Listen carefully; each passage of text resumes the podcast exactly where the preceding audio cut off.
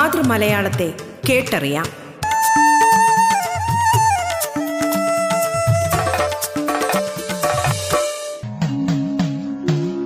മലയാളമേ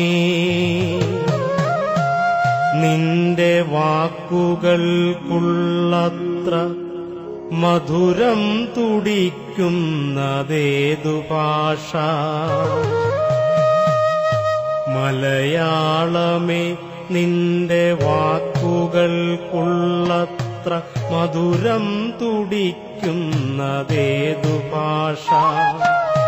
പനിമഞ്ഞു തോരാ പുലർകാലമെന്ന പോൽ പനിമതി പെയ്യുന്ന രാത്രി പോലെ അഴലിന്റെ കൂരിരുൾ ദൂരത്തകറ്റുന്ന അരുണപ്രഭാത കണങ്ങൾ പോലെ തെരുതെരെ പെയ്യും തുലാവർഷമേഘമായി കുളിർ കോരിയെന്നിൽ നിറഞ്ഞു നിൽക്കും. മലയാളമേ നിന്റെ ശീലുകൾ പോലേത് ലയമുണ്ടു തെല്ലിട തങ്ങി നിൽക്കാൻ. നവനീതമെന്ന പോലെന്നാവിലിറ്റുന്ന നറുപയസ്തന്നെ ഈ മാതൃസ്തന്യം.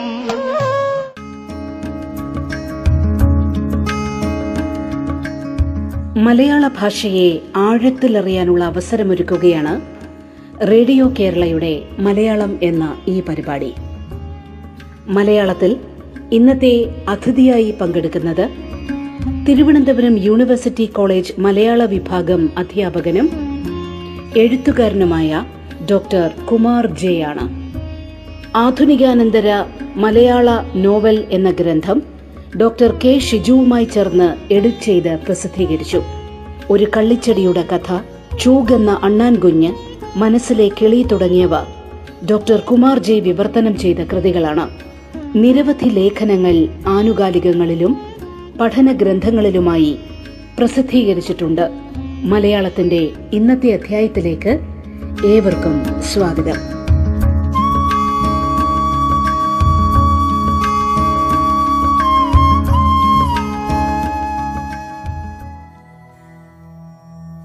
എല്ലാവർക്കും നമസ്കാരം. മലയാള സാഹിത്യ ലോകത്തിലെ ഇതിഹാസമായ വൈക്കം മുഹമ്മദ് ബഷീറിനെ കുറിച്ചാണ് ഇന്ന് ഞാൻ സംസാരിക്കുന്നത്. വിനീത ചരിത്രകാരനെന്ന് സ്വയം വിശേഷിപ്പിച്ച് ചരിത്ര വിദ്യാർത്ഥികളെന്ന് വായനക്കാരെ അഭിസംബോധന ചെയ്ത വിശ്വസാഹിത്യകാരനാണ് വൈക്കം മുഹമ്മദ് ബഷീർ. യാഥാസ്ഥിതിക മനോഭാവം പുലർത്തിയിരുന്ന മുസ്ലിം സമുദായത്തിലെ ഉൽപ്പതിഷ്ണുവായിരുന്നു ബഷീറിൻ്റെ ബാപ്പയായ കായി അബ്ദുർ റഹ്മാൻ. മുസ്ലിം സമുദായത്തിലെ യാഥാസ്ഥിതികർ മലയാളം, ഇംഗ്ലീഷ് ഭാഷകളെ അവഗണിച്ച് അറബി ഭാഷാ പഠനത്തിൽ മാത്രം ഒഴുകിയപ്പോൾ കായി അബ്ദുർ റഹ്മാൻ ബഷീറിനെയും സഹോദരങ്ങളെയും മലയാളം, ഇംഗ്ലീഷ് ഭാഷകൾ പഠിപ്പിക്കാൻ ധൈര്യം കാണിച്ചു. അന്നത്തെ കേരളീയ മുസ്ലിങ്ങളുടെ വിദ്യാഭ്യാസ നിലവാരത്തെ സംബന്ധിച്ച് പിൽക്കാലത്ത് ബഷീർ രേഖപ്പെടുത്തിയിരിക്കുന്നത് ഇപ്രകാരമാണ്: മുസ്ലിങ്ങൾ പൊതുവെ വിദ്യാഭ്യാസപരമായ കാര്യത്തിൽ താല്പര്യം കാണിച്ചിരുന്നില്ല. അർത്ഥമറിയാതെ ഖുർആൻ വായിക്കാൻ പഠിക്കും, അർത്ഥമറിയാതെ അഞ്ചു നേരവും നിസ്കരിക്കാനുള്ള വകയും പഠിക്കും. പൊതുവിൽ അജ്ഞതയിലും കൊടിയ അന്ധവിശ്വാസത്തിലും ഒഴുകി മുസ്ലിം സമുദായം ജീവിച്ചു. ഇസ്ലാം എന്നാൽ എന്ത് എന്ന് അധികം പേർക്കും അറിവുണ്ടായിരുന്നില്ല. പള്ളികളിൽ മുസ്ലിയാക്കന്മാർ നടത്തുന്ന രാപ്രസംഗങ്ങളിൽ നിന്ന് കിട്ടുന്ന അറിവാണ് അവർക്കുണ്ടായിരുന്നത്. ആ കിട്ടുന്ന അറിവുകൾ അധികവും കെട്ടുകഥകളായിരുന്നു. അക്ഷരശുദ്ധിയോടെ മലയാള ഭാഷ സംസാരിക്കാൻ കഴിയുന്ന മുസ്ലിയാക്കന്മാർ കുറവായിരുന്നു. മുസ്ലിം വീടുകളിൽ ഉണ്ടായിരുന്ന ഗ്രന്ഥങ്ങൾ ഹിന്ദുസ്ഥാനി, കർണാടകം, തുളു, മറാഠി മുതലായ ഭാഷകൾ ചേർന്ന സങ്കരഭാഷയായ അറബി മലയാളത്തിലായിരുന്നു. ഇപ്രകാരമാണ് ഓർമ്മയുടെ അറകൾ എന്ന തൻ്റെ പ്രസിദ്ധമായ ആത്മകഥയിൽ ബഷീർ രേഖപ്പെടുത്തുന്നത്.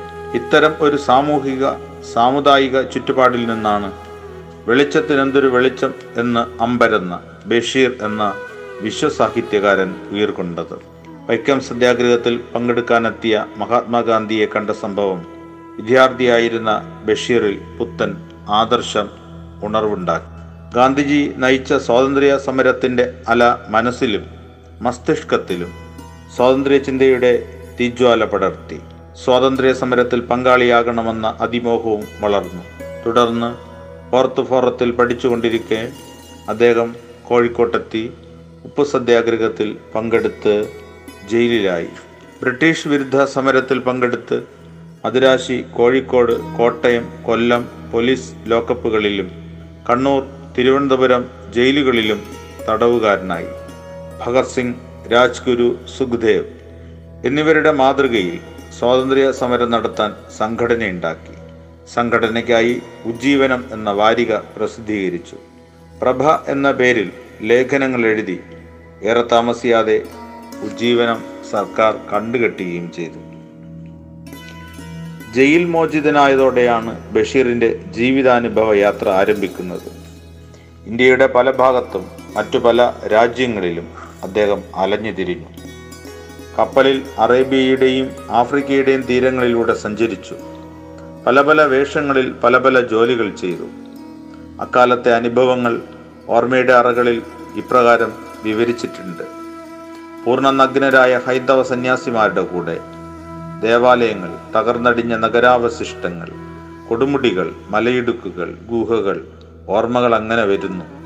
കാണുക, കേൾക്കുക, ചിന്തിക്കുക, അറിയുക. അനേകമനേകം സ്ത്രീപുരുഷന്മാർ, ഹിന്ദു, മുസ്ലിം, ജൈന, ബുദ്ധമതക്കാർ, സിഖുകാർ, പാഴ്സികൾ, ക്രിസ്ത്യാനികൾ എല്ലാവരുടെയും കൂടെ താമസിച്ചു.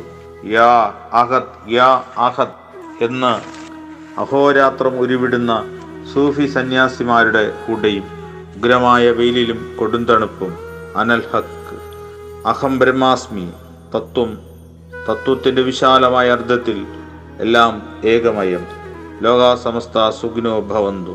പക്ഷേ ഭൂഗോളത്തിൽ ഒരു നിമിഷത്തിൽ എത്രയോ കോടി ഹിംസകൾ, ഗർജനങ്ങൾ, രോദനങ്ങൾ, ജീവിക്കുവാനായി മറ്റുള്ളതിനെ കൊല്ലുക.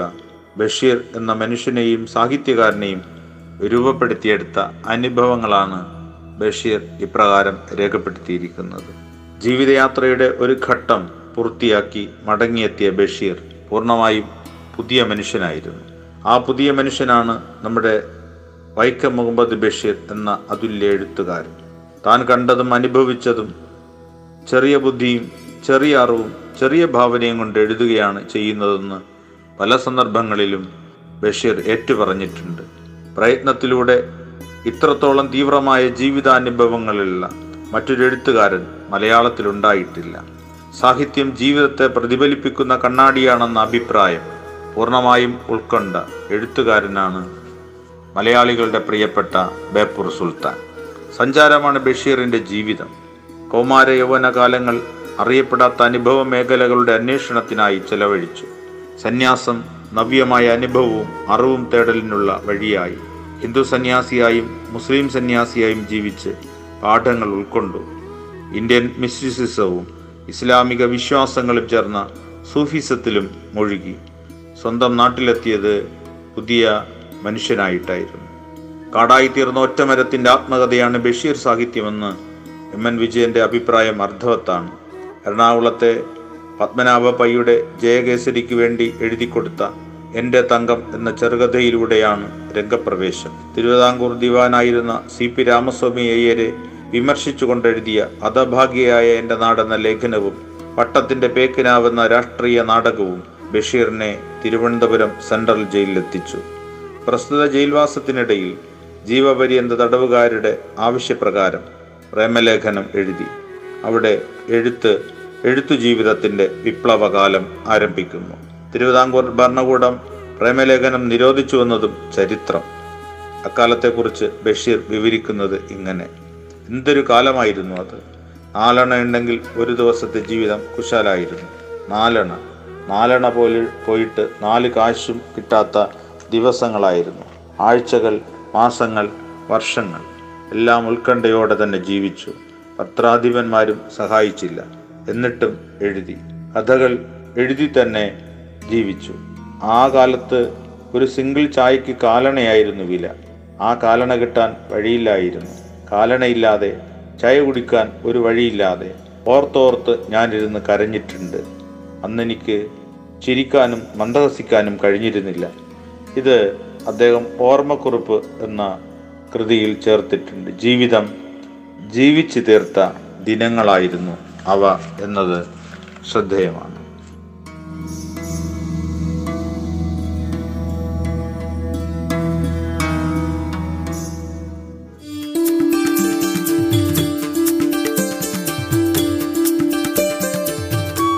മലയാളത്തിൽ ഇടവേള. തിരുവനന്തപുരം യൂണിവേഴ്സിറ്റി കോളേജ് മലയാള വിഭാഗം അധ്യാപകനും എഴുത്തുകാരനുമായ ഡോക്ടർ കുമാർ ജെ ആണ് അതിഥിയായി പങ്കുചേരുന്നത്.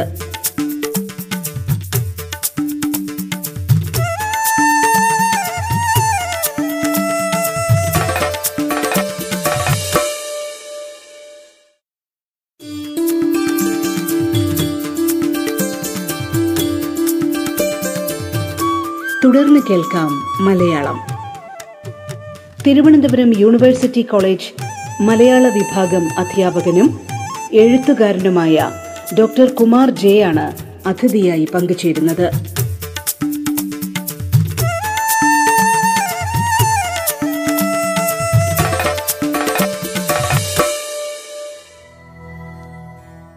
അനുഭവം ബഷീറിന് ശക്തി പകർന്നു. മാത്രമല്ല, കൃതികളിലൂടെ സഹൃദയരെ ജീവിതം അനുഭവിപ്പിക്കുന്നതിൽ വിജയിക്കുകയും ചെയ്തു. മനുഷ്യജീവിതത്തിൻ്റെ പൊരുളും മഹത്വവും അന്വേഷിച്ച് യൗവനകാലം മുഴുവൻ അവധൂതനെ പോലെ അലഞ്ഞു.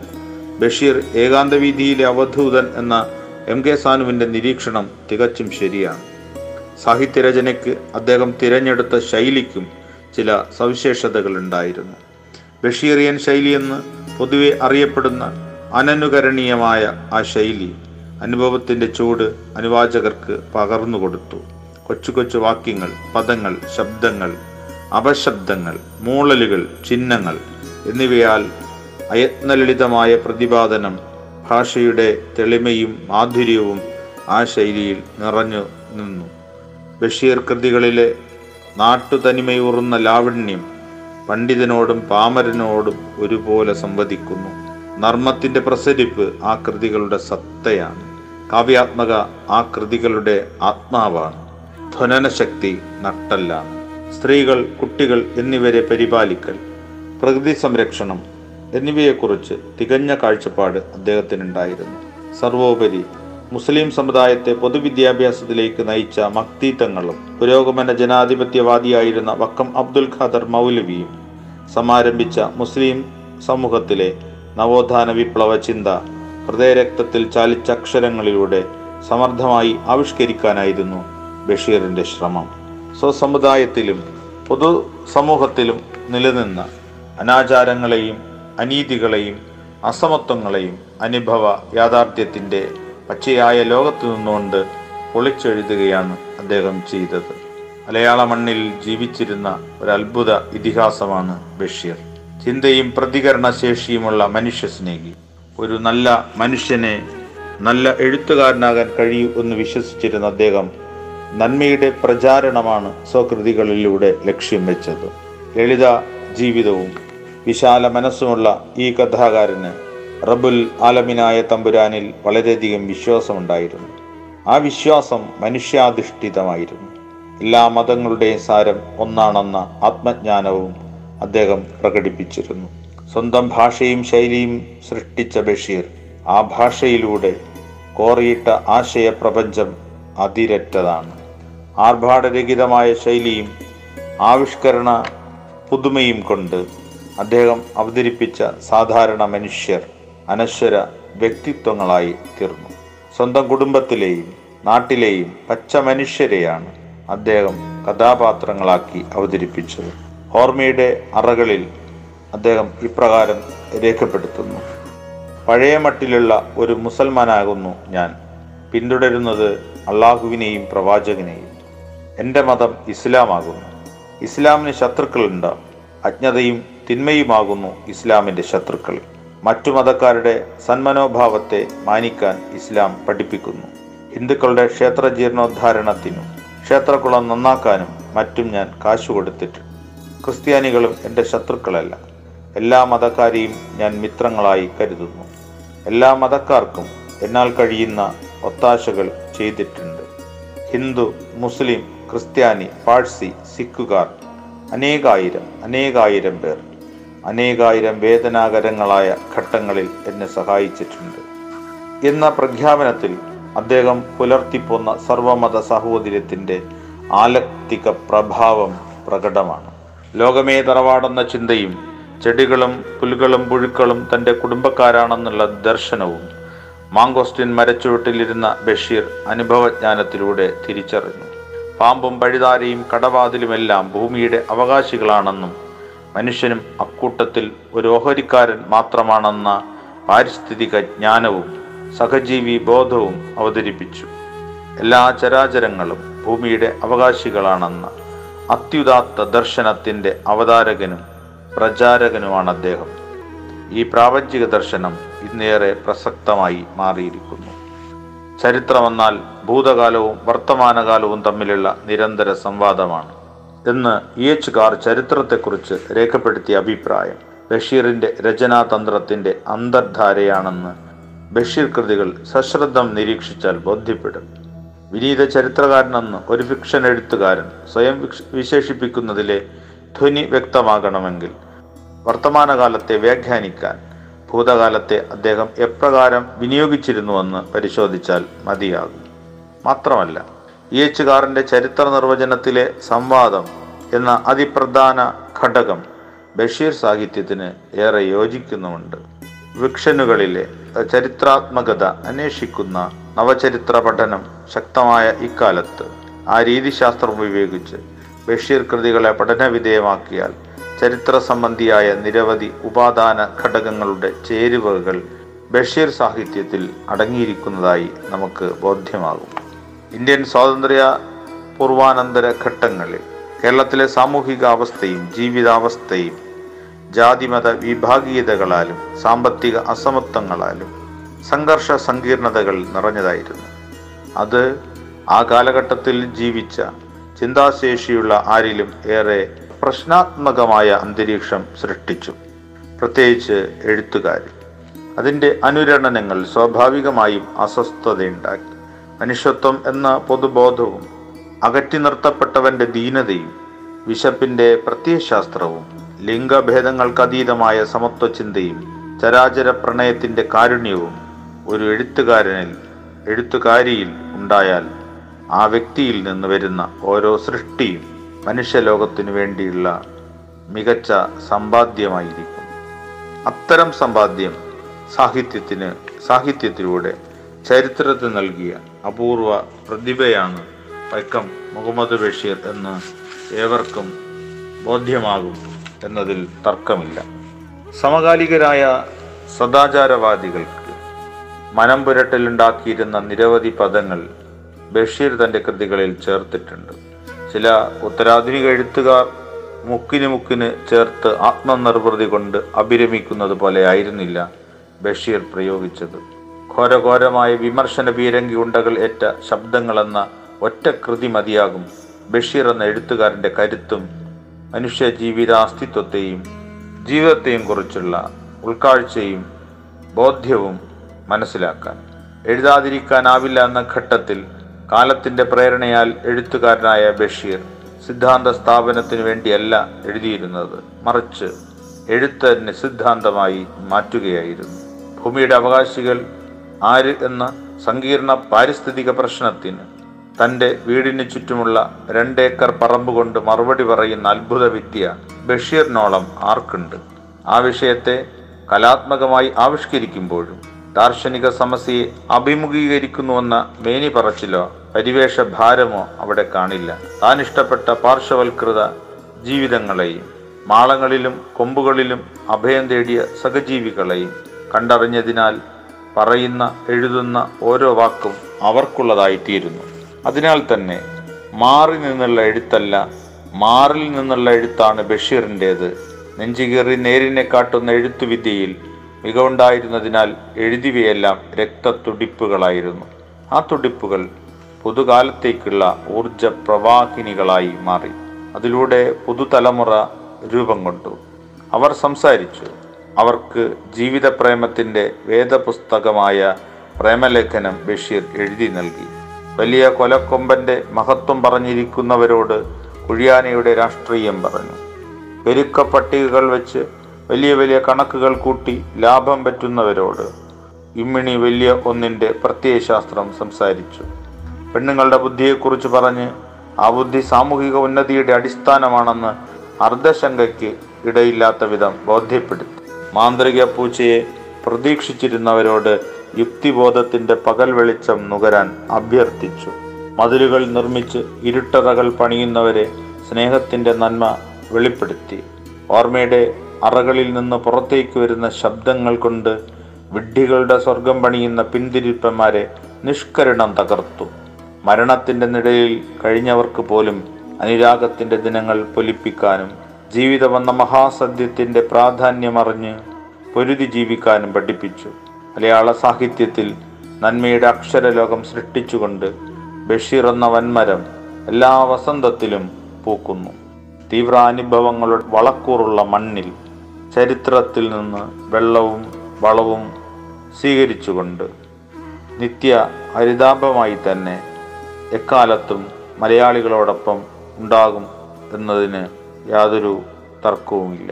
അനുഭവിച്ചറിഞ്ഞ ജീവിതത്തെ അക്ഷരങ്ങളിലൂടെ സർഗാത്മകമായി പുനഃസൃഷ്ടിക്കുന്ന രാസപ്രക്രിയ ബഷീറിനോളം വശമുള്ള ആൾക്കാർ, എഴുത്തുകാർ ലോക സാഹിത്യത്തിൽ തന്നെ വിരളമായിരിക്കും. അദ്ദേഹത്തിൻ്റെ ഓരോ കൃതിയിലും പ്രതിജനഭിന്ന വിചിത്രമായ ലോകജീവിതത്തെ വിമർശനാത്മകമായി സമീപിക്കുന്ന ക്രാഫ്റ്റ് കാണാൻ കഴിയും.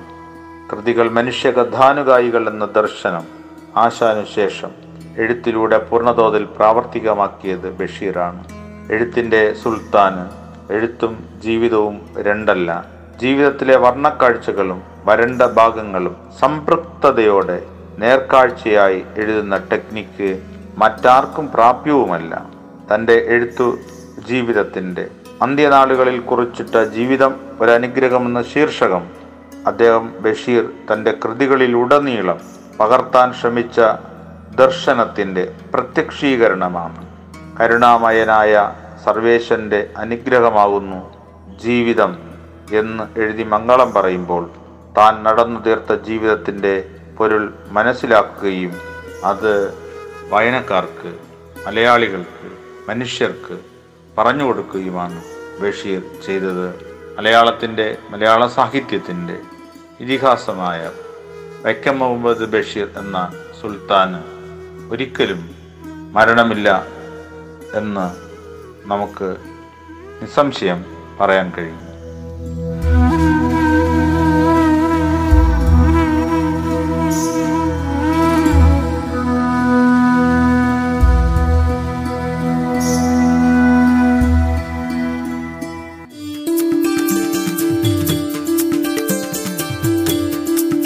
നിങ്ങൾ ഇതുവരെ കേട്ടത് മലയാളം. തിരുവനന്തപുരം യൂണിവേഴ്സിറ്റി കോളേജ് മലയാള വിഭാഗം അധ്യാപകനും എഴുത്തുകാരനുമായ ഡോക്ടർ കുമാർ ജെ ആണ് അതിഥിയായി പങ്കുചേർന്നത്. മലയാളത്തിന്റെ ഇന്നത്തെ അധ്യായം പൂർണ്ണമാകുന്നു. നമസ്കാരം.